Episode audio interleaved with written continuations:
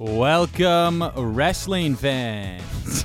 Are we gonna be a wrestling podcast No, now? I'm kidding.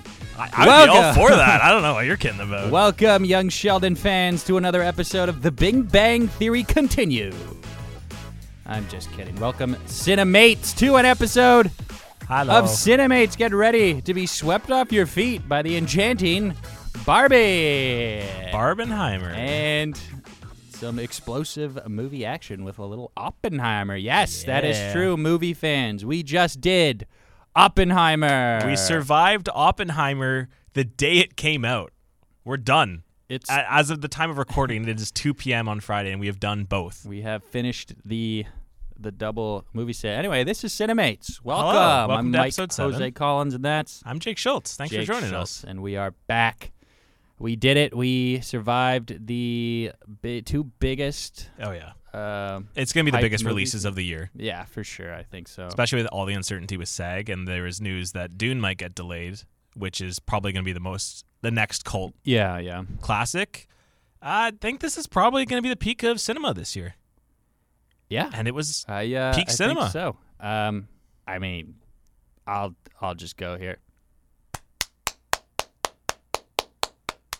Holy crap! yeah, that was a good two movies. That was where freaking amazing. Yeah. Okay. Oh my god. So for con- we Mike has seen my Barbie review. I've seen nothing from him, and we just came out of Oppenheimer like an yeah, hour we're like ago, fresh. Uh, fresh out of Oppenheimer. right on the TTC. Got so I've heard nothing, but I I I would figure that watching these two movies and seeing the reviews that both of these have been getting, like rave reviews across the boards, and I was like.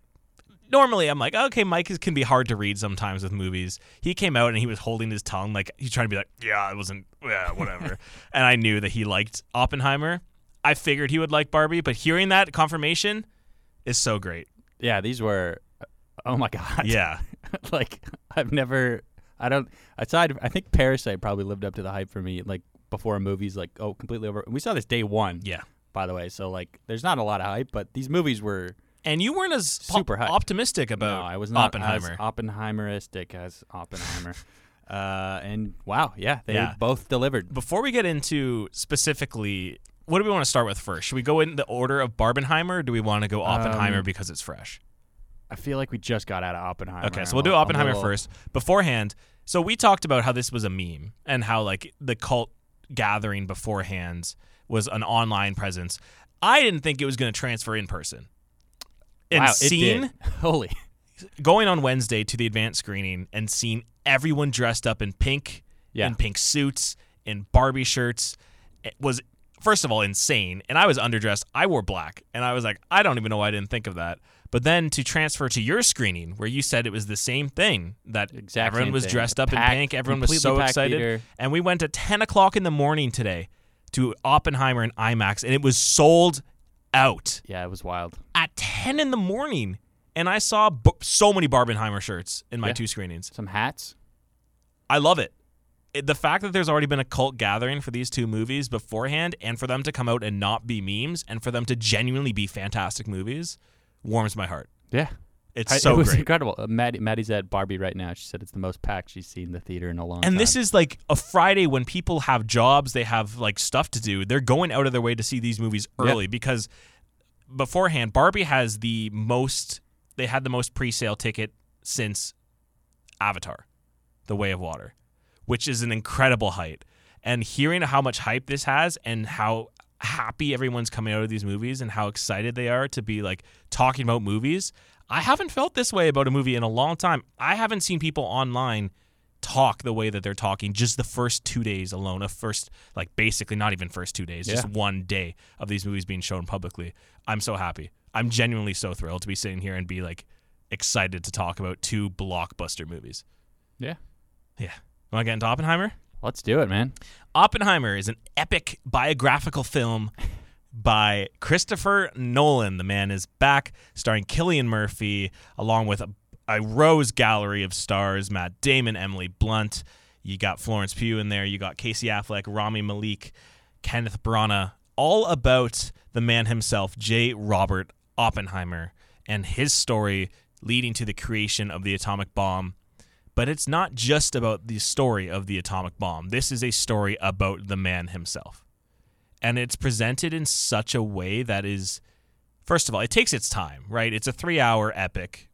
And it told a story through what I was kind of surprised about, kind of a very puzzle piece way of putting Yeah. it together. A lot of because time jumpy parts. there's a lot the, yeah there's time jumping between black and white scenes and colored scenes. And the way that christopher nolan described this beforehand was that the color scenes are subjective through the eyes and lens of oppenheimer and through how he saw it. And the black and white is objective. These are legitimate things that happened in the movie or happened in real life. So that was how they presented it. And i wasn't completely sold on that idea before i went into the movie I was like, okay, like I'm not a huge fan of black and white movies. First of all, I'll just say it out loud. I don't know what it is. Whether it just pairs it back to like the 1940s, and I just think of all the film movies I had, all the like old classic movies I had to watch for film school, and I just immediately go, Ugh, and just like shiver a little bit. I thought it was handled really well, and it was really clever the way that they used that as a narrative piece.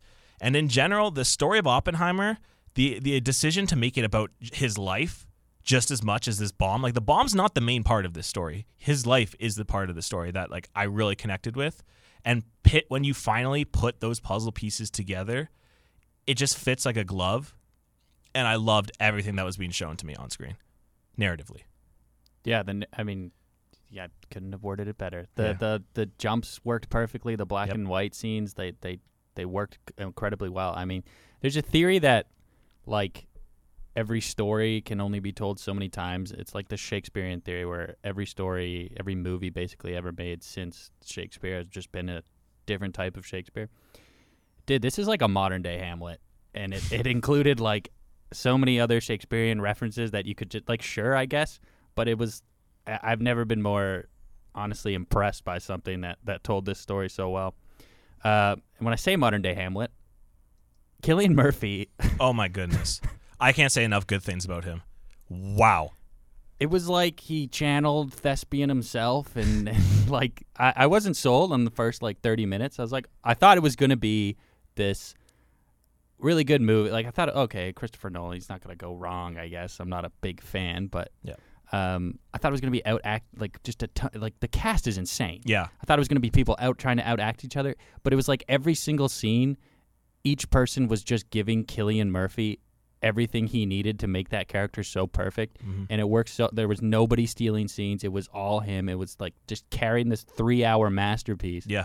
In the final third, I thought I might be checked out of it. I was. You're more enthralled. By It's that point. crazy because, it, like we said, it, it's a slow burn. It takes your. You need to stay with this movie because you won't be grabbed from it from the very beginning. At least I wasn't. You, you're probably the same way. That like, you're like okay, whatever. The more it happens, and the more you're getting told what's happening, and the more you're seeing all these scenes unravel and how they're feeding into the ultimate end game that Christopher Nolan Yeah. told, and how it was all designed to make Oppenheimer the story, the face of this story, all add to Cillian Murphy's performance. Absurd, absurd storytelling. And hats off to Chris Nol- Chris Nolan. He wrote this screenplay. This is his screenplay. Wow. This is the best screenplay he's he's told in a movie. I think. I don't know if that's a Yeah. crazy hot take. He's done Tenet. He's done The Dark Knight. This is the most complete This is incredible. I story I've I seen couldn't say something wrong with the story. so um, good. his ability to like build suspense Yeah. a- after like every single beat you think it's already passed there's climaxes of each act in this like it's incredible you think it all leads up to the bomb and then there's this whole extra hour about Yeah. the, the finale of this The character from like it. Yeah. It, it it's almost like a bomb itself Mm-hmm. it, it's wild Yeah, it's uh I, I what I think is most interesting is that we know that Christopher Nolan has an obsession with time, at least in his movies. Like you look at everything, Tenet, all these things have a framing device through time. And this movie still does, because it's playing with it. And I like it's playing with the order of where it's telling you everything. And that's not a, anything new. Like we've seen that before in movies. It's just handled so well and the way they do it is just unlike a, a movie I've seen recently. They handled it that perfectly. And I honestly like I I'm, I'm struggling to put into words what I watched at some points because I was mainly shocked that this was a Christopher Nolan movie. Because as much as I love Christopher Nolan, he's a top 3 director. It felt like I was watching beyond, like something beyond that. Yeah. Because I've seen so much flack from this guy from the past couple years because in a decade he's made movies that not everyone's connected with. Interstellar, whether you love it or not, which there's a fair amount of people that love it, is more divisive. Dunkirk, extremely divisive. A lot of people have a lot of issues with the screenplay of that thing. Same with Tenet. He came out and he just proved everyone wrong. This is his magnum opus. This is literally his best, like his his grand achievement in cinema. Direction, incredible. Uh, uh, unlike anything I think I've seen in a very long time. N- not even close.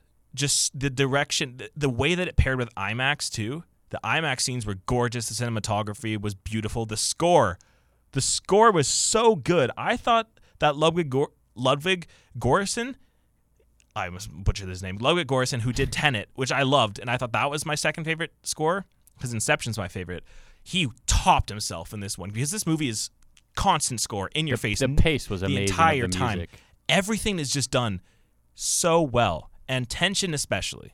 Yeah, it, it, it was you live in it this Yeah. whole movie, and you. I don't know how he could keep you in that state for for three hours. Yeah. I hate three hour movies. Mm-hmm. This was the shortest three hours I think I've been a part of. Like, oh my god, Yeah, you you feel. I think you feel the length a little bit, but it, you're never in a good at way. the point. Yeah, like you're never feeling like checking your watch. Like, okay, what's the time? No. Like, wh- how? What's the point of this? Like, where are we going? Because even when we hit the bomb climax, and what a climax that was! First of all, my goodness, like you said, we have an extra hour of this thing, and it, so many people would have just checked out after that point and being like, "Why do I care?" But then they present a specific story beat that they've been planting seeds for throughout the entire movie. That all comes to a crescendo. And I know you say that like not everyone stole scenes. I will give my flowers to Robert Downey Jr. Incredible performance. I think it's his best performance in years. I'm so happy to finally see him in a bi- un- ba- back in a positive light because since he's been done with Iron Man, he's done nothing good. That he he was so good in this movie. I loved Yeah, his, his performance. His switch, like at the beginning of this movie, I thought, oh, it's kind of Robert Downey Jr. doing a little Robert Downey Jr. It was done so well. His he did it masterfully. Where you th- he it was almost like on purpose that he wanted you to think that, and then the switch of uh, Strauss's like character was unlike anything. The third act was his. Yeah. I think. I think Robert Downey Jr. stole that. Yeah. I do you think that you got everything from the the first watch of this movie or do you think that No. there's so many like there's so many things No, that I want to no. go back and rewatch because it is overwhelming. Like there is an overwhelming amount that's thrown at you. There's so many characters, there's so many devices that are you need to pay attention. If you're not paying attention, even like the most minute small scenes that you don't think are important will come back at the end of the movie and you'll be like, "Oh my god, that was actually important." And there's so many times that happen and it's brilliant. It's so brilliant because then it puts every single scene in a different contextual light. And you're riding with these characters and the way that Nolan's just able to switch and make them so so good Yeah. off of just like a couple people that like aren't even seemingly important. Every single character had something to do in this movie. Every single character fed into the arc of Oppenheimer. He he says it at one point in a scene um, where he's trying to. I think Matt Damon was trying to convince him uh, to be the director of the, the project, but Yep. he's talking about the scientists he needs and how he needs to, all these minds. Like it doesn't work unless everyone's giving their own opinion, and it comes across like this movie is almost a movie of the movie itself. Yeah. it gets that meta. Like Mhm. all of the characters, each scientist perfectly feeds into Cillian Murphy's character so well. It, it was un, unlike any performance I think I've seen before. I th- what do you, I, lock for act, Oh, I, yeah. I was a little worried that the date this coming out wouldn't hold Yeah. momentum. I if the Academy doesn't do anything for this movie, they're gonna get major flack because Tenet, I can understand why that movie didn't get anything. It got score and visual effects. This, from wh- where I'm standing by, Cillian Murphy's a lock. Christopher Nolan should be a lock. This movie should be a lock in Best Picture. This movie should have score, visual effects down. It should have cinematography, and I would even say Robert Downey Jr. will get in for supporting actor. Those are I think seven you could awards, honestly take and your you can pick keep going. of which character you want as your supporting actor. Matt Damon actor, could get in. Matt Damon. Matt Damon was really good. Like no, there wasn't a single bad performance in this movie. Florence Pugh wasn't in it a lot. Was really good, and her character served an important crux for that movie. Emily Blunt, who I wasn't sold with at first, has Oh my some God. killer scenes in this movie. Yeah, killer scenes. She'll probably get supporting. I really liked even like the small guys like Kenneth Branagh, really good supporting role in this movie. Benny Safdie was a, probably the most out there, I think, just a little bit of more like cartoonish, but not really cartoonish. I really liked Benny Safdie in this movie. I- just going up and down the list, even the people like Dane DeHaan, who I'm not a big fan of, and he hasn't been in anything more recent, is really good in the couple scenes he had. Yeah, I just there's no bad performance in this. no, there really isn't. It's like one of the most perfect casted things I think I've seen. it's one of the most perfect movies I've seen in a long time. Who like which which side character kind of like performance blew you out of the water a bit? Uh, like side side character or more just Yeah, because Robert Downey Jr. was amazing. Matt Damon, I thought, incredible. I really like Matt Damon as Groves. Was really really, good. Uh, a lot more complex than your your more ge- like general type Yeah. character. He had a little bit more. Joe esque. gra- Casey Affleck for one scene does the Matthew McConaughey Wolf of Wall Street, Yeah. like steals it. Like, oh my god, he's terrifying in this movie. I didn't even know it was him at first. oh, you didn't know from the voice? No, I because I Casey Affleck's been kind of like out of Hollywood for a while since he did Manchester by the Sea, and just seeing him again, I like regardless of his character, he's a great actor, and the the the ability. Uh, that's what I love about this movie is they cast. We, we didn't even talk about Gary Oldman. Yeah. He's so good in his one scene. They cast all of these like best best actor winner or actress winners or nominees, and mm. they're they're in smaller roles. Yeah, Oscar winner Rami Malek is has like a But they- couple scenes. They kill everything It's they're amazing. in. They're killing everything, and it's so genius because, like you said, it doesn't take away from Cillian Murphy at No. all. It just adds to him, and it adds to his performance, especially when they go through. I guess it's light spoilers, but it's it's a biopic. You you kind of come to expect the trauma of after the bomb. The way that Christopher Nolan is able to pair the visuals and his direction with the flashing light and the sounds and his acting, like the visceral acting that we see in Cillian Murphy's face when you see these scenes and just the horror is the most believable what some of the most believable acting I've seen in Yeah. a long time. He's downright incredible. yeah, it's it's one of the best performances I think I've ever seen. Yeah. At like, there's no ifs, ands, or buts about it. It's crazy it lived up to the level of hype that it had. I was shocked. Yeah. I thought I was gonna be bored. You you were not the most optimistic person No. in general today. Like you you were at low energy because you're like it's a movie at ten o'clock in the morning. You're like, why am I here? It's a three hour movie off of a story that I don't really care about. And you're like, it's Christopher Nolan who I'm not sold on. And for you to come down and sit to, to rave to the level that you are, it warms my heart a little bit. It, I was blown away. Yeah. Blown away like a bomb. Do you want to talk about the bomb scene? Holy crap, man! So, s- spoilers for this is arguably well, well. So we'll get into full spoiler talk now. I think. Sure. because there- there's not too much to talk about spoiler wise, but let's talk about that bomb scene. Um, there's a reason I say Christopher Nolan needs to do a horror movie. And I've said that for years now that I think he would craft one of the most unforgettable horror movies I've ever seen. And this scene alone proves my theory with that.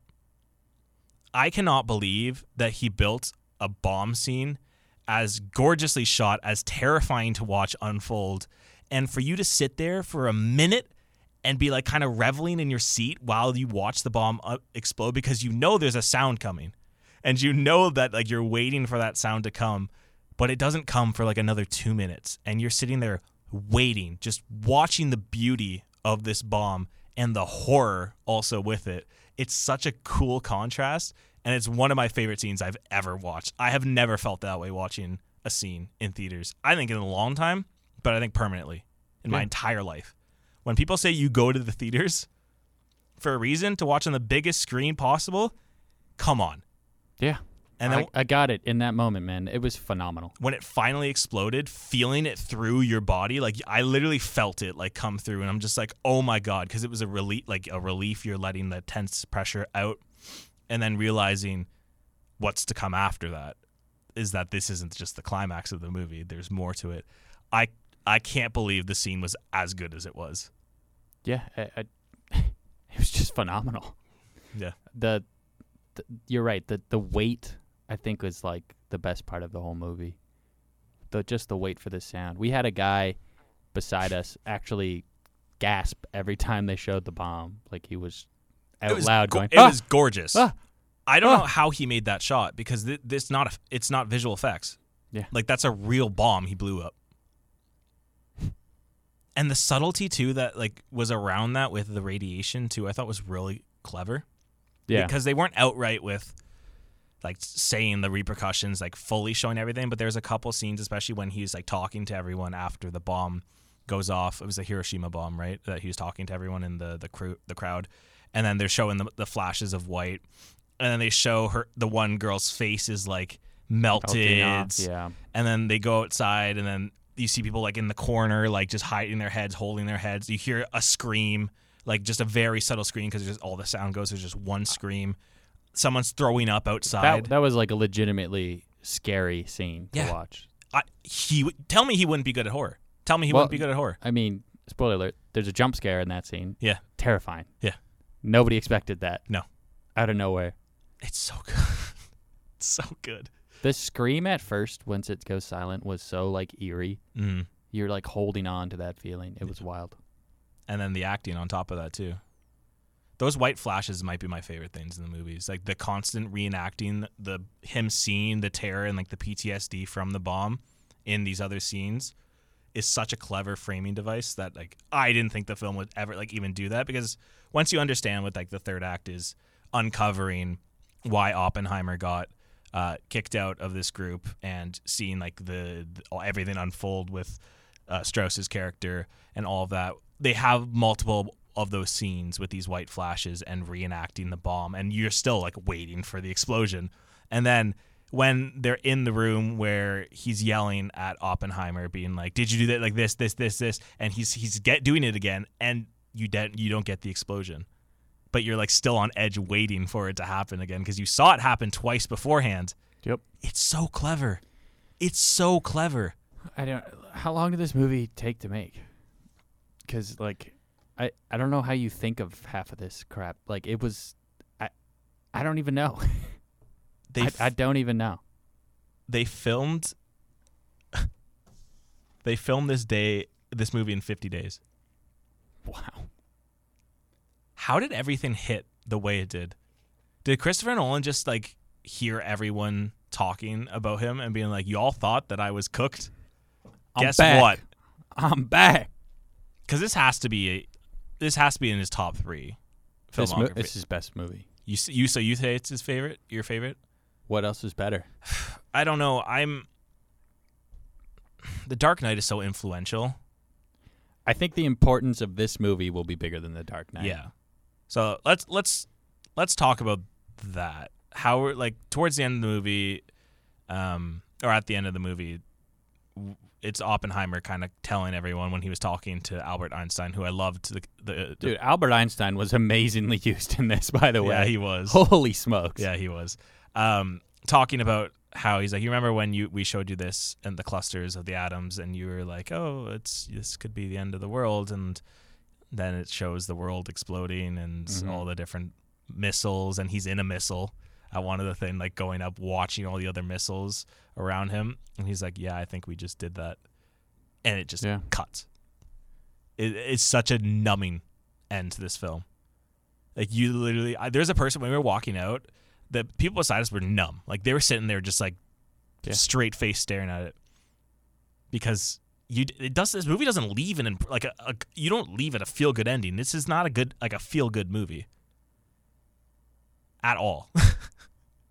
you you leave the movie being like, well, maybe they shouldn't have made the bomb, but that's how Oppenheimer felt all throughout that because of the level of guilt that he had and him living with that for the rest of his life and feeling the 120,000 deaths that at the beginning and now uh, since then all the other bombs that have been used and that gets into the real life issues and everything like that.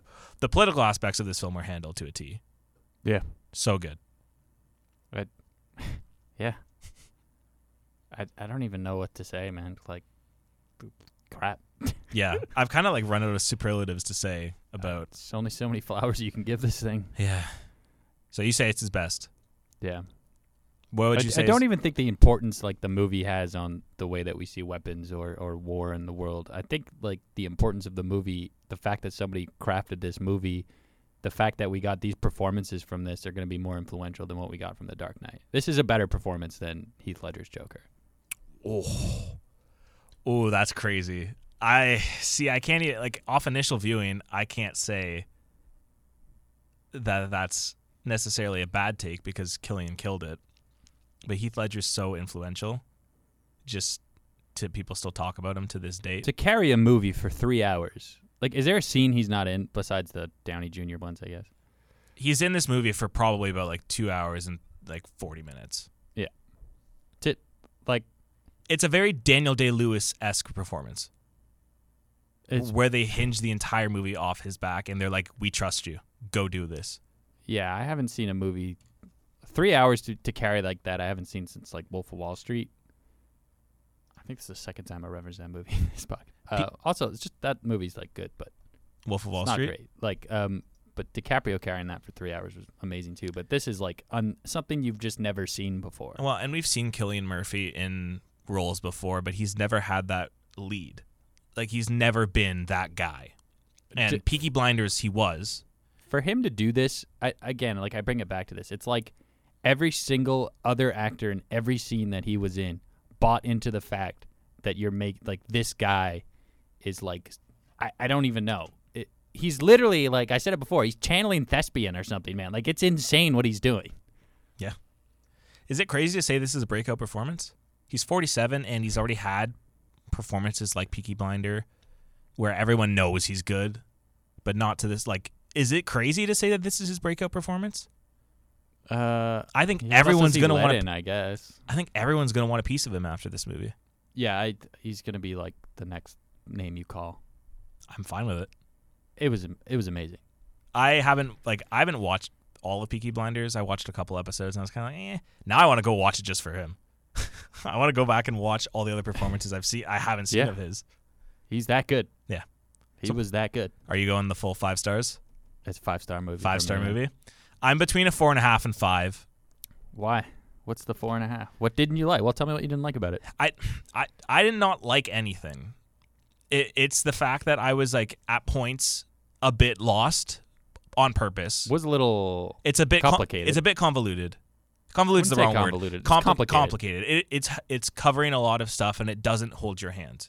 You're expected to catch on with this Yeah. movie, which I think is fine because you know what? There's too much hand holding in movies nowadays. But Way you could say the same for. Inception and Interstellar. All Sure. of every Nolan movie is sort of the same. But we all know that Nolan movies get better the more you keep watching it. And off initial viewing, if I have a like a couple questions with certain certain plot devices that I haven't seen or that I'm not connecting with fully, that's just probably because I missed it. Genuinely because I missed it. Because I, I don't think there's anything wrong with the narrative in this movie. So I want to go watch it again. I probably will go see it again in theaters. Hopefully, I, I'll try to. I, I'm very busy, but yeah, I'll go five. I'll, I'll go five. I, I don't think I I'm so I, I never go full five off first viewings ever. It's a five for me, man. I'm just blown away by what I watched. honestly, I I don't even know how else we can talk about it. You're no longer going to talk about Christopher Nolan in a bad light ever again, are you? I mean, this movie was great. uh, I don't know. he still made Dark Knight Rises, so he can take a couple middle fingers for that. I one. don't hate Dark Knight Rises as much as you do. It isn't great. It is the weakest of the trilogy for sure. Kelly Murphy's good in that movie as Scarecrow. That's oh, he is for a scene in that. isn't he? Yeah. I like Tom Hardy, even though you can't hear him. I like Tom Hardy's character. It wasn't Gotham Bane. City will burn. it wasn't a Batman villain, but Was that a good Bane impression? Gotham City. I was born in the dark. Bruce Wayne. All right, all right. yeah, so that's a full. That's five stars for both of us. yeah. And if that's not a ringing endorsement to go see this movie, I don't know what is. Because we know this movie will finish second at the box office this weekend to Barbie, which is having just an insane, insane cult following already. This movie's going to carry with word of mouth, Yeah. I think. I think casuals are going to love it. I think that film nerds are already eating it up. And I think that it's going to possibly hold better than Barbie. That's my hot take. I think this movie will hold better than Barbie. And Tom Hold? Cruise, Ooh, I don't. Well, we haven't talked about Barbie yet. yeah, Tom Cruise, He might be the loser in this. he is. he- probably should have got Mission Impossible moved up, up a couple dates. I know they already moved it up to the Wednesday, but yeah, you, you probably should have pushed that back another two weeks because I don't think anyone's wanting to watch Mission Impossible. These two movies are out in theaters, and this is incredible for movie theaters. I'm so excited that there's two genuinely fantastic movies out there for people to go watch. you should read the re- the bad reviews on it. These are so weird. Well, they're probably awful. yeah, they're just weird takes. Why is everyone white? Uh, I don't know. It's a historic history. like Yeah. sorry sorry you don't understand basic it's, this movie also has an 8.8 on rotten tomatoes with a 94% total which is absurd. I'm just showing how much everyone loves it. 90, 94% audience score. Everyone's raving about it. I'm so happy. I'm genuinely happy. I'm i'm yeah, i'm i'm floored you loved it as much as i did honestly. I was buzzing, man. Like it. you're holding it in then because we we were like should we talk about it? Or like should what should we, just say. Um, but I think it is like a modern. It's a modern day Hamlet, and I, I don't mean that in the sense that it's it's almost the same story about hubris, but it's more the the impact of this movie is unreal. So you're gonna be telling everyone to go watch it then? Yeah, go watch this. It's good. From one to the other, should we go to Barbie now? Let's do it. Oh, Barbie, you're so fun. Hello, this is about Barbie with Greta Gerwig directing and writing screen credits with Noah Baumbach, her husband, who is of Marriage Story fame and other indie films. And this is about stereotypical Barbie in Barbie lands and her trying to find a connection to this girl who is seemingly giving her human thoughts. And she has to travel to the real world with Ken to discover what it means to be a Barbie in modern day society. So, considering that you already said that you gave a round of applause and said fantastic week, you loved the movie as well. Freaking fantastic. What did you love about Barbie? Uh, um, oh my god, it's so fun. Yeah. this is like one of the most fun movies you'll ever see in a theater. Um, the way that it talks about all the themes are so well done, eh, but like also in your face and just like, yeah, that's that. There, there it is. It is very much like shamelessly in your face and it doesn't Yeah. care. It and in, in the perfect way. I Yeah. think if you're gonna make a movie like that, uh, the fact that nothing really makes sense and everything sort of made sense was perfect. Uh, I like how long they stayed in the real world. I, this movie was great. Yeah. so fun. I my favorite thing about this was that Mattel signed off on them to make fun of themselves. Yeah, actually, I was shocked by this because this is not your stereotypical toy movie. No, it's just this is not a branded movie. It's making fun of everything Barbie, but it's still showing like a loving ode to it as well. But it it it's not shy at just picking apart everything about this product. Yeah, And the way that this thing is written is so fun, so fresh, and Hilarious. so different.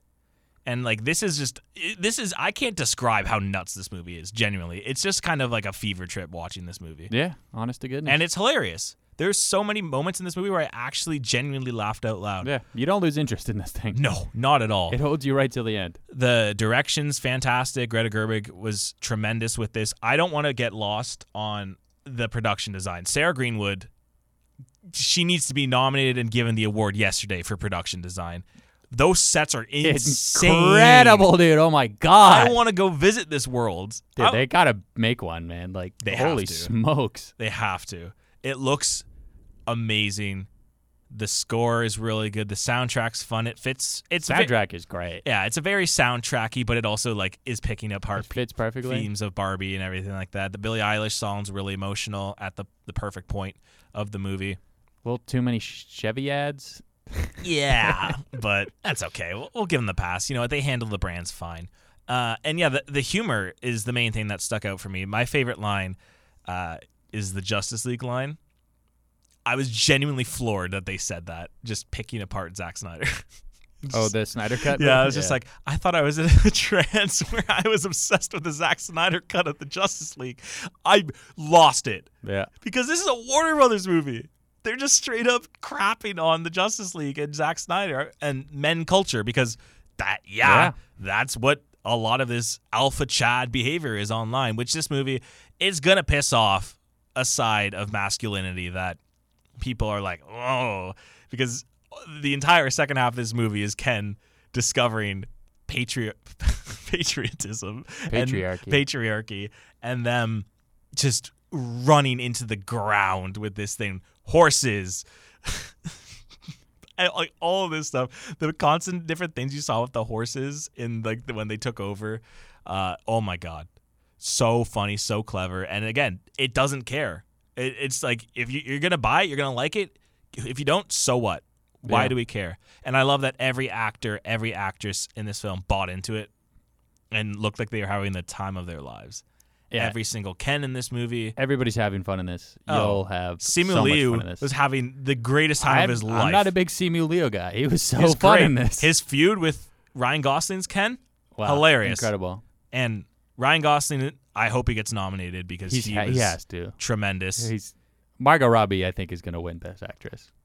yeah, I wouldn't be surprised. She's so good. Uh, she speaking of people carrying movies, like oh my god, Yeah, her and Ken's relationship and their dynamic was my favorite part of this movie as well. Like they they had such a dynamic energy to it that when the two of them weren't together, I wasn't as invested when when they were. But so that that was that's a little bit of like th- this film does go and separate them for a little bit, and Yeah. I I did get pulled out uh, just a little bit, and I wish we had a bit more of their time together. Like I know they're in the movie for a lot of that's it. the point.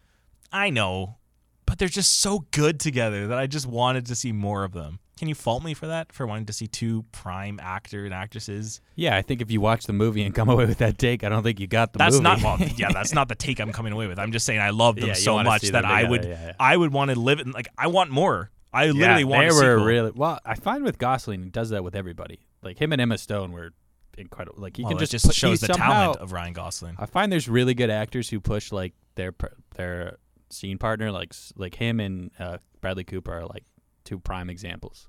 You get the best out of the other person when those two guys are on screen. And they're both underrated. Completely. I know people Oh, say Ryan yeah. Gosling's rated. No, he's not. He's still so underrated by everyone.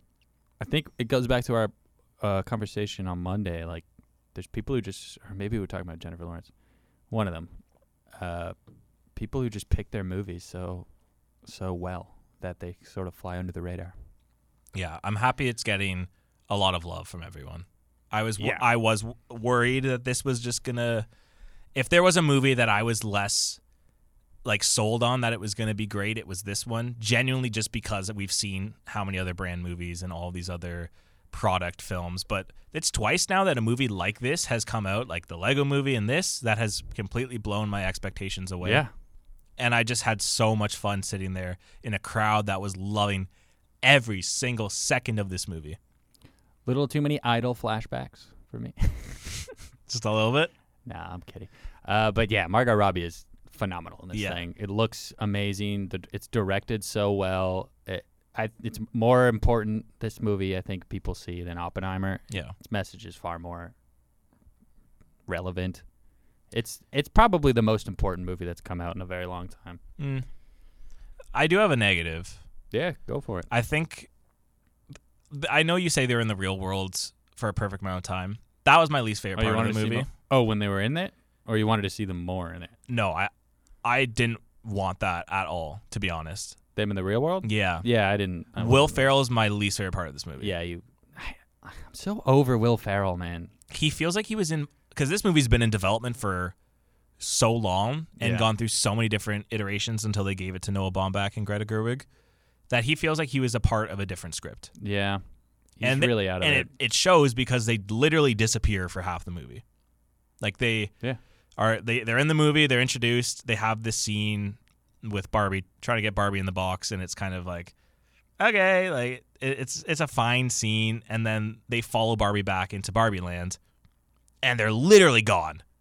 They literally don't show up again until the last 10 minutes of the movie after that. So it's it, it's a little weird that th- they're in the, the movie. I would have been fine with that role, that whole story arc, that line just completely cut. yeah, I didn't need to see it. I thought Will Ferrell was like fine. I, I, I thought he said some funny dialogue, but I didn't think we needed it at all, to be Yeah. honest. I, I didn't really care for Will Ferrell in that. As for other standouts in this movie, we talk obviously about Margot and thing. I really liked America Ferrera. Yeah, she's great. She's really great. She has the um, the one scene that a lot of people are probably going to be talking about from this movie. Uh, did did people clap in your theater? No, no. Uh, my theater, people were clapping after the scene, and it is very in your face about it. Yeah, yeah. But Great scene. so what? It's true. Yeah, it is true. And if, if people are gonna come away being like, "Wow, like, why it's too feminism? Like, why it's shoving everything in my," you're part of the problem. and like, who cares? It's not about you. Just go have fun. Literally, go have fun with this movie. It's a fun movie. You'll laugh. It's beautiful, well acted. Who important cares? message. Great, uh, great soundtrack. Like, I know people who aren't bought into it. They're like, "It's a Barbie movie. Why would you go see it?" That was what my mo- the first thing my mom said to me was, "Why'd you go see a Barbie movie?" Great movie. Yeah, one, it's a great movie. Just a good movie, Two, man. who cares what people are see- like? Go see what you want to see, and that that's part of the like. And I, what I what I love more about this is that it's not just, especially with the the scene like about feminism and uh, patriarchy, is that it doesn't pick a side specifically too. Like they make fun of patriarchy, but at the same time they're also like destroying it in a very like in not a toxic way. Like they're not trying to be completely crapping on it. They're just trying to be like, look, especially with Ken towards the end. That's his whole point of his character arc is that he's going through the story, and it's like you're, you're fine. Like you don't need to con- like concede to all of these normalities. You can be yourself, and you have to find yourself. And I think that's it's a good. It has good messaging for women and for girls, and especially for younger ones. I think that's a, it's a great message that will be for them. I think for guys too. Like there's there's Yeah. good scenes in there, and that's why it's written well. Like it's not. It is making fun of patriarchy, obviously, but it's not being so toxic towards them. It's just kind of like, look, it's it's really stupid and it's really toxic, but there is a different side that like not everyone needs to be like that. You know what I'm saying? Sorta. You get what- you get what I'm trying to say though. Yeah, yeah. Yeah. It, it is a good end for Ken. That I want that sweater. it's a great sweater. I am Kenough. Yeah. People died at that in the theater. I think that was the biggest laugh. I would buy it. Such an emotional part of the movie too. Greta Um, Gerwig's so good with emotion, man. Which had the better ending? Uh Oppenheimer. I think it was Barbie. Really? Yeah. Is it just because the gag at the end of the movie? No, it's Or it just the actual far more emotional. Te- okay. Like it, Did it shed a tear? I, no, I'm not crying in a movie. Do you cry during movies? Uh, I don't know. Not not anymore. I don't. I have not not cried. I'm not a big crier in movie person. If you cry, it's fine. Yeah, go, cry, That, side. that's the whole point Be of them. sad. They're trying to. I I thought I thought this ending was better. Okay. It's a really good ending. Yeah. I don't like Kate McKinnon. No, No. It's the same. Yeah, it's like Will Ferrell. It was she's just really good at it though. I didn't think she was good. I actually thought she took me out of it. Mm. That that's why they put her in as like the weird Barbies because Yeah. that type of character is very much something that Kate McKinnon. Yeah, I just I don't want to see Kate McKinnon and stuff anymore. Sorry, Kate McKinnon. I don't think you're funny. Mm. Same I, with Will Ferrell. I don't want to see Will Ferrell and stuff anymore. It's the same game. I think Will per- Will Ferrell Will Ferrell is past his Yeah. his expiry date. At least he's in a good movie now. We can say that because we mentioned that a couple episodes ago that he hasn't been in a good movie Yeah. in like a decade. Now he's in one. For talking things that we didn't actors we didn't like. I didn't like Florence Pugh in Oppenheimer. You're going back. You could have said that when we were talking about Oppenheimer. Why not? I just thought of it. Um, I just don't really care for her. I think she hasn't really sold me on anything she's ever done. And in that movie, it was seemed like an odd choice to pick her. She was fine. I just thought like in such a tour de force of like actors giving their all, she was sort of the weaker link. Have you seen Fighting with My Family? I have. It's a good wrestle movie. Do you Bang, like her bang. in that? Yeah, she was fine. A movie's not very memorable. No, but she's very good in it. Yeah. I don't. She And I, is. I know you don't like Midsommar, but her performance is fantastic in that movie. No. Yeah, that's an awful take. Hey. You're alone on that take too. Maybe. No, you But, for sure uh, are alone on that yeah. take. She should have been nominated. Okay. Disagree, but um, What else Yeah. about Barbie? Anything else that we want to talk about? I, like, there's not much to talk about Barbie. It's just, fantastic movie. yeah, I'm just thrilled that we have two exceptional movies out in theaters. Yeah, like go see both. Yeah. please. It's crazy when I would say like a double feature, but honestly, honestly and genuinely, like I would double feature these. It'd be long. it's a very long day. It would be a long day, I but saw Barbie at night. Immediately went to bed. Woke up and immediately saw Oppenheimer. So I would do it. I mean, that was that was a pretty good way to do it. It's crazy. It feels like I'm a little upset that it like it's done now.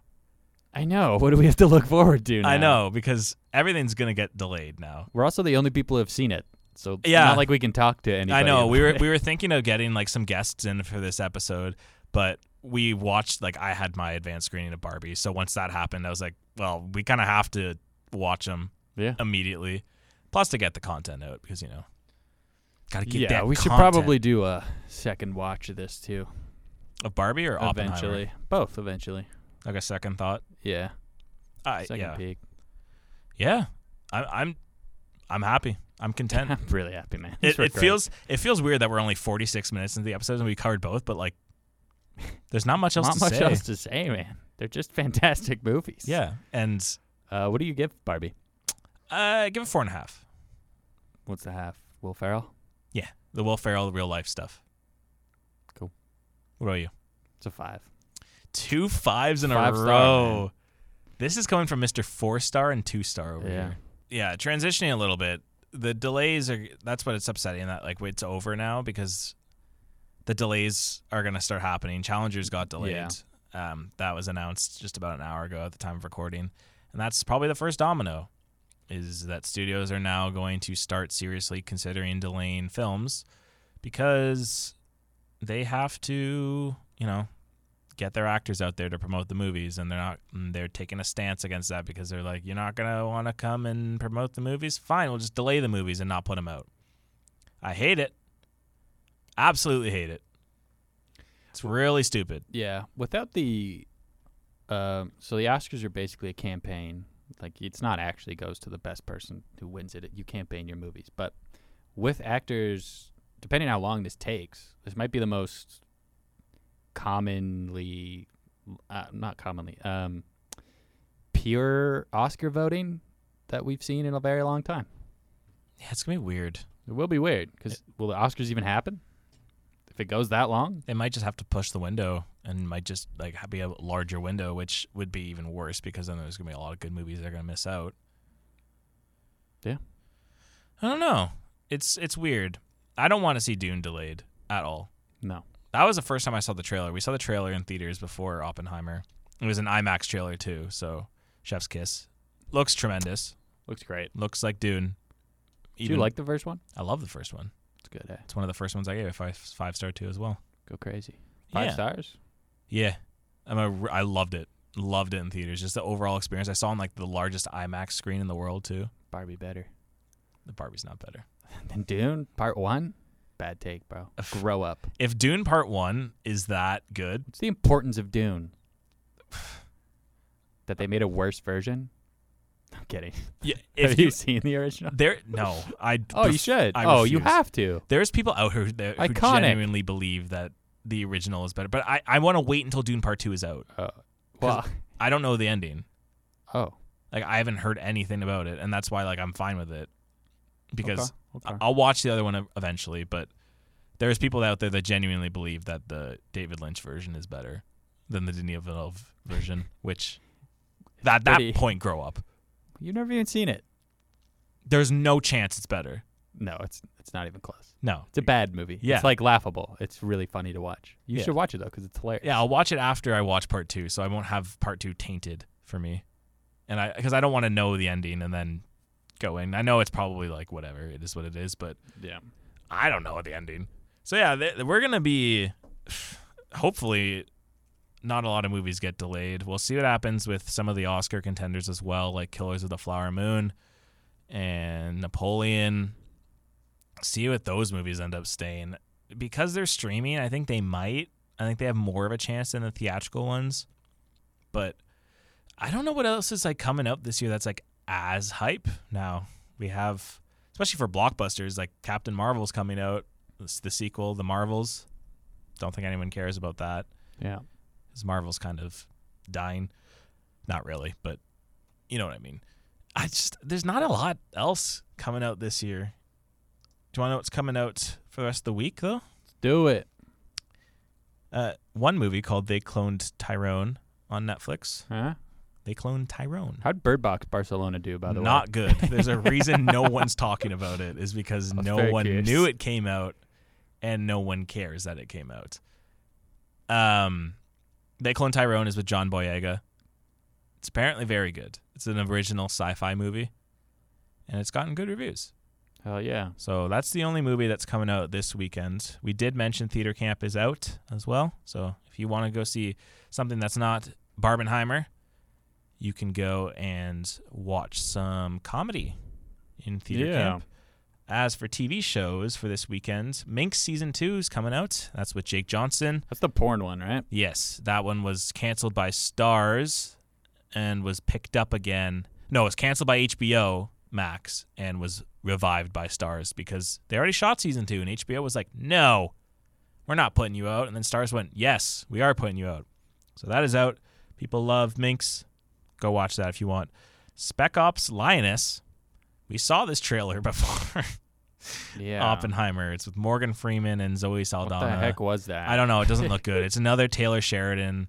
I don't know if he's writ- written it. I don't know if he's directed anything. Taylor Sheridan was once a very promising director slash writer when he did um, Sicario with Denis Villeneuve and Wind River as his first debut. Since then, nothing has capitalized anywhere close to anything he's Hmm. done. And he does Yellowstone, which people really like. I'm not a fan of Yellowstone. I liked Wind River. Wind River is really good. Did you watch Sicario? No. You haven't seen Sicario? Really good? That's fantastic. Hell yeah, I'll give it a watch. Really good performances in that movie. So probably not great. Probably just meh, like every other Taylor Sheridan thing that's been out there recently. And Futurama, season eleven, it's back. Heck yeah. Futurama. I always liked Futurama as a kid. Yeah, but no Those one, ones were no fun. one cares anymore. No. I'm sure people would like watch it and be like, "Eh, nobody, I don't, Nobody cares. don't need to watch more of it. Uh, I do have a question for you. Hit me with it. Um, so I have Mike Flanagan's movies up here, John Carpenter's and David Cronenberg's. Could you explain to me how Mike Flanagan is is a better director than Cronenberg and Carpenter? I think it would be not fair because I haven't seen a lot of Cronenberg. You just said that on the last pod that he was your favorite horror director. He's my favorite mainstream horror director at the moment. There's a difference. There's indie. The guy who made Ouija, Origin of Evil, Ouija Origin of We- D- Evil's actually pretty good. is it better than The Thing? I don't know. I haven't seen the thing. Escape from New York, haven't seen Escape from New York. They Live, haven't seen They Live. Halloween. I've seen Halloween. My God, man. Big Trouble in Little China, I have seen that one. The Fog. Nope. Okay. Interesting. Interesting. What about The Fly? Haven't seen The Fly. What? It, what eh, how could you have horror takes? I Bad guy. I- Spider? No. I saw his new movie, Crimes of the Future. How's that? I didn't like it. I love Mike Flanagan, man. King on Screens is his next one. What's that about? Stephen King on screen. Yeah, like Oh, every single movie that King has on screen. probably been It's adapted from him. documentary biography. No, about it's just a movie about Stephen King. Oh, Interesting. Anyway, I was just curious about that. yeah, Mike Flanagan's good. Very good. He's Yeah, made a lot of good TV shows. Good movies in there. A lot of good movies. Haunted Hill House. It's a great show. All right, who had the best performances from the two movies we watched? Uh, Top five performances here. Very different movies to rank like this. I mean, top three is probably Cillian Murphy. Then I would say Margot Robbie, and then Ryan Gosling. Uh, as for the other two, I would probably say four would be uh, silly Simu Liu, maybe. What? No, that's that's a bad. Over anyone in Oppenheimer? No. Uh, Simu Liu was fun. He just does a little dance. oh yeah, Robert Downey Jr. is four. Really? You wouldn't put John Cena ahead of Robert Downey Jr.? I love John Cena's cameo. Yeah, it was I great. wish it wasn't spoiled in the trailers and everything like that beforehand. I thought you said you never saw the trailers. but it was announced that he was like I Yeah, saw it yeah. as like discussing films tweeted it because they tweet everything spoiler related. No. Yeah, and then probably like I'd put Simu there at, f- at five. I really liked him. I thought he was really fun. He's a really good counterfoil to stereotypical Ken. Yeah. What about you? Yeah, it's got to go Cillian and Margot. Then, or I don't know. Yeah, Cillian Murphy's. I mean, that's like a once in a lifetime performance.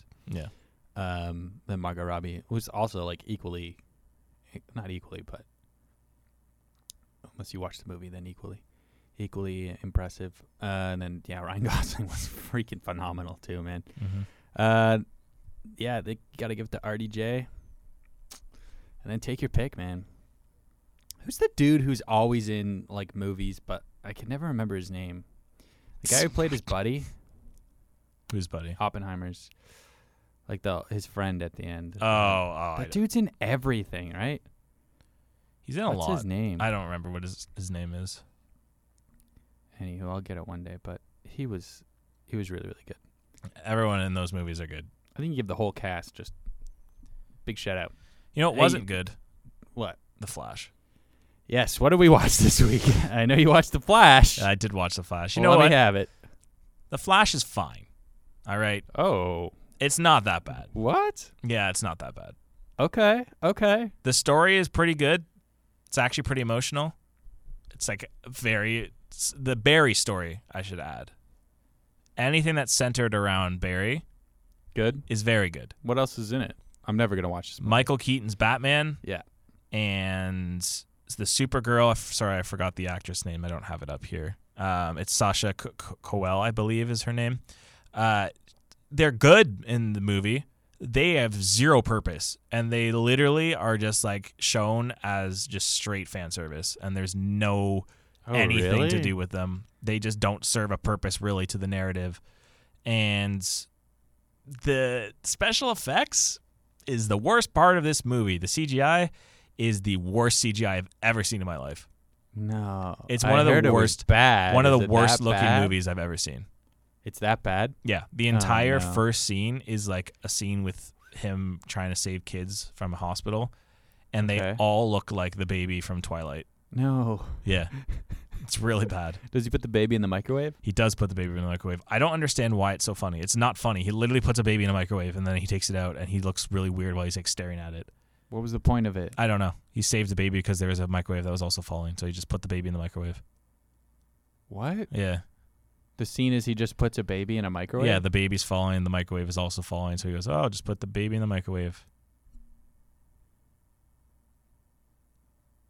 oh, but then he takes it out. Yeah. Oh, but they have it in reverse, so it looks like he's yeah, putting the because baby people on the in internet is funny. microwave. That is funny. But like it's not funny in the movie. It's weird. It's weird. Yeah, it's really weird. Did this movie bother you? No, it's really inoff- it's inoffensive. It's just the- actually no. There there is some there, the one offensive thing I s- which we've mentioned beforehand. Spoiler alert. I don't think you care. Um, is at the end of the movie when it's god awful. The ending's awful. This ending of this movie is so terrible. What happens? Um, they're past Flash and future and present Flash. Past Flash is believing that he can go back in time and save Supergirl from dying and Michael Keaton from dying, but it's like a dead end. So that that universe was always destined to die because Barry switched it up because the whole premise is he went back in time to save his mom. And then because of that point, he messed up the timeline, but it messes up both ways. So it's like a noodle. It goes both ways. It doesn't just like mess up from that point onwards. It's also in the past. So past Barry or as like current main Barry Okay. and alternate Barry are like he's trying to stop alternate Barry. So main Barry is like the the, the one that you know from the timeline, the, the the timeline that all the other movies. He's trying to stop alternate Barry from going back because he would end up doing it for years and become this like old, like weird looking, disheveled person, creepy. Like he's just in the dark. He's like Dark Flash. It's really weird. And then you look around and with the worst CGI ever, you see all these different multiverses collapsing and like colliding. So the universe is like failing. And then it goes and shows pieces from those multiverses, which is all the cameos. So Adam West is in the movie for a little bit. There's a little scene of Adam West Batman for no reason. There's Um, like we mentioned, Superman, uh, the Richard Donner Superman is in there. Really, really gross that he's in that movie. Serves no purpose. There's literally no purpose. It's just cameos. Um, the weirdest one, Nick Cage as Superman Yeah, okay. because he was supposed Yeah, to be was- Superman. Yeah. Okay, like I don't care. They all look terrible. Like it looked awful, and that's it. And that's the end of that. And then the Dark Flash kills past Flash because past or alt. It's you see how convoluted this is trying to explain this because the alternate Flash sacrifices himself. So then that timeline is done. So then Flash goes back, and then a really good scene talks to his mom again because the whole purpose was his mom got stabbed in her house because her dad went out to go get tomatoes because they forgot it when she went grocery shopping. So Flash gave the tomatoes. Okay. So that's what caused all this. So he was like a like a closing scene with it, like a very emotional scene with like his mom and like talking to his mom for the last time. Okay. he gets rid of the tomato cans. Um, the thing is though, his dad is in prison because they thought that the dad did it, but there was no evidence to prove that the dad was at the grocery store getting it at the time that his mom was stabbed.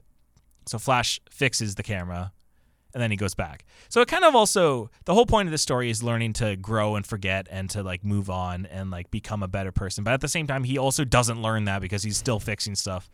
So then he comes back, everything seems like it's fine. He saves his dad. His dad's like with him now. But they end the movie, which is in a clear reshoot Okay. absolute reshoot where it does the same thing that Ant Man Quantumania does, but it ends on a joke, which is like his tooth falling out, whatever. And the Batman, cause so you know how Batman is in the like in the, the universe, like the main DC universe, is supposed to be Ben Affleck. Yeah. So he's no longer Ben Affleck because they were erased him from the timeline. None of this matters, by the way, because DC, this whole universe is done regardless once James Gunn takes over, which is after Aquaman. So none of this matters anymore because this was all like seeds that were sown. Guess who comes out of the car as Batman? Not Michael Keaton, George Clooney. Oh, okay. Okay. Yeah. Yep, he's apparently now the their universe's Batman. That was Huh. their That's funny. why? A little joke. Because It's funny. I liked. You know what? Hot take. I like George Clooney Batman. Yeah, but it's weird. no one cares anymore. No one No. wants to see it. And it was supposed to be apparently the Supergirl and Michael Keaton's Batman that were supposed to come out and be like, "Oh, look, they're in their universe now because like that's what messed up." And that was supposed to because Michael Keaton was supposed to be in Batgirl, he was supposed to be in Aquaman, Yeah. and now clearly No. that's not happening. So they said bye Michael Keaton, and so they probably bro. cut him from Aquaman. I don't know what they're doing with that part. Aquaman apparently tested horribly, so they've been There's a new reshooting it. Yeah, they've been reshooting it like crazy because it's been getting awful screen tests. So I don't know. It's fine. Jeez. It's it's completely watchable. The CGI is literally dog. It's like the one of the worst films I've, I've ever like had my pleasure of looking at. I want Damn, to throw bro. up. Yeah. this is called in review. But All the right. story's fine. Like Barry's story's fine. It's just everything else around it was just like didn't serve a purpose. Ezra Miller is pretty good. It's a shame that Ezra is such an idiot, and that we're probably never going to see Ezra again because they're actually a really good actor. I I believed their performance as Barry, nice. and now we're never going to see them again. So I'm okay with that. yeah, I mean, I, Hollywood has enough problematic people in it. It's fine. Yeah. It's fine if we get one less person out of there. Why not? You watch anything else or nah? What did I watch this weekend? Oh, I s- finished season one of Atlanta. Yeah, what'd you think? Uh, it's a cool show, man. Yeah. I thought it was gonna be about rappers. No. No, it's just about people trying to live in Atlanta. Yeah, it gets weirder from that point on. Also, Okay. that's the normal season. oof. Yeah, you get- you get weird stuff going on after that. Uh, the trans episode seemed offensive. I haven't seen it in a while, so It's like the one where they do.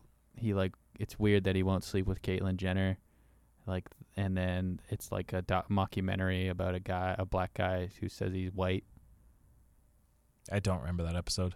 it just seems like really outdated and offensive. I don't know how culture sees, you know, trans people in 2017 in Atlanta, but I mean, maybe it was an accurate depiction, but it just watching it in 2023, I felt a little. Yeah, I. I haven't seen it in a while, so I can't comment on that. But that f- feels weird yeah, hearing that now. it was odd. Uh, but it's a cool show. Yeah. really well done. Black Justin Bieber was a odd choice. It's pretty funny though. Pretty funny. Yeah, the, the acting's all good. Donald Glover is really good. Yeah. Zazie Beetz actually putting on a good performance on like Maisie Day. Yeah. Lakeith Stanfield's really good. They're all like they're all great. And Wasn't as high on Lakeith Stanfield as I thought. he gets it'd be. better. He gets Okay, so much better. I really like. I don't know who plays Paper Boi, but he was really, really good. Uh oh my goodness, I know his name. Why am I blanking? He was now? great. I I know his name. He was nominated for an, an Oscar last year. This is really bad. He was I- nominated for Brian an Tyree? Henry. Oh, Yeah, for Causeway. he's Brian. Oh, yeah. Paper boy, paper boy, all about that paper boy. hell yeah! Uh, season three, I'm not a fan of at all. What ha, finished? Eh? It's season, Season, four is the last one. the last one? season Okay. three has a lot of standalone episodes without the crew in it. Defeats the whole purpose of the show for me because I watch it for the crew. I do not watch it for anyone else. You don't like those one-off eppies? Not when there's six of them in a season. Damn. Yeah. What are you watching next? Um, probably finish off Secret Invasion. Yuck. I don't really want to. Recommend me something. Watch the new season of It's Always Sunny in Philadelphia. Okay. Is it's on Disney? Eh? Should be, yeah. It's also really like I finished it off last episode so on brand. It's so funny. It's getting like a lot of people are hating on it. I love it. I think it's one of my favorite episodes of the show. What's like the perfect show? Not your favorite show, but what's the perfect show? Uh, Succession or Severance. They're perfect. I yeah, I would say they are. Severance is Severance is damn near perfect for me. I feel like a show like Succession can't find the the point of the show unless it's imperfect. No. Mm, that's too deep for me. Okay. Watch Severance. You haven't seen Severance, right? I don't have Apple TV. Man. Get Apple TV. It's the best streaming service. Apparently, dude, all these shows seem amazing on Apple TV. Yeah. Severance is great. Severance is like the perfect first season. Yeah. Okay. I'll give that a shot. That's Adam Scott, right? Yeah. He's cool. Yeah. I dig him. It's really good. All right, I'll watch it. Sunny, always sunny. Yeah. Their most recent season. I'll and finish the bear. Yeah, it came out now. I can watch it. There you go. Did Hell all the yeah, episodes okay. drop? Oh, I didn't check. I hope so. Yeah, better not be weekly. That'd be really annoying. but also, I do like a good week. I, I, Yeah, it's fine, but like the bear is not a weekly show. no, I did not like that. I would. I don't think I would like it if it was weekly. The already Bear's a binging show, but, yeah. Anywho, Anyways, how you feeling on the episode? right now, Yeah. bro, two freaking incredible movies. Yeah. What else can you say more? I, mean, don't we'll- think we need to go any further, honestly. like yeah, go see them. Yeah. and we'll we'll have more discussions about them probably in the future. But I mean, like first takes, like these incroyable. yeah, absolutely. I think it's a good space to stop, honestly. Yeah. Like we, we've covered everything. We, we gave our reasons we liked every single movie. It's good. It's good stuff. Go watch them. Now's the time, especially if we're not going to get anything later this year. Now's your chance. Go watch it. Go support. Uh, but also support the actors and SAG because this is getting ridiculous. Yeah. I don't want to see movies getting delayed because studios are so boneheaded that they can't just pay their actors. It's ridiculous. It's a bit, it's a bit much, guys. Come on. It's a little bit much. It's a little bit excessive. Let's um let's stop doing that. How about? All right, just pay everyone. All right. Pay your writers, pay your actors. Let's Please. stop being stupid. Alrighty. Learned a lot about unions in uh, Oppenheimer today. And that concludes our special cinematic episode of Cinemates Wrestling. Young. I'm kidding. Uh, we hope you enjoyed our discussions of the new Barbie movie and obviously Oppenheimer. But the excitement doesn't end here. Cinemates Wrestling will continue in future episodes. So we Did continue you to write it blend down the as magic. Cinemates Wrestling? Yeah, I might have. As we continue to blend the magic of storytelling, the electrifying action inside the squared circle Hell yeah! from the epic rivalries. oh god. I'm kidding. I'm kidding. Anyway, don't forget to subscribe, rate, and share this podcast with your fellow wrestling enthusiasts and moviegoers. Your support obviously means the world to us.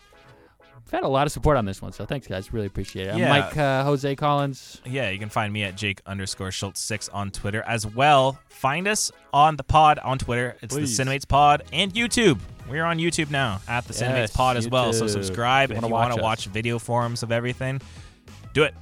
We got good Yes. content. You can see our beautiful, ugly faces. And Piccolo on Letterboxd, P-S-E-L-O. And Gax reviews for me on Letterboxd. Gax reviews. Anyway, thank you for joining Cinemates. Remember to follow us again as we continue lighting the ring, the wrestling ring. Gorgeous right, outro. Bye. You want to go? bye. Want to go party?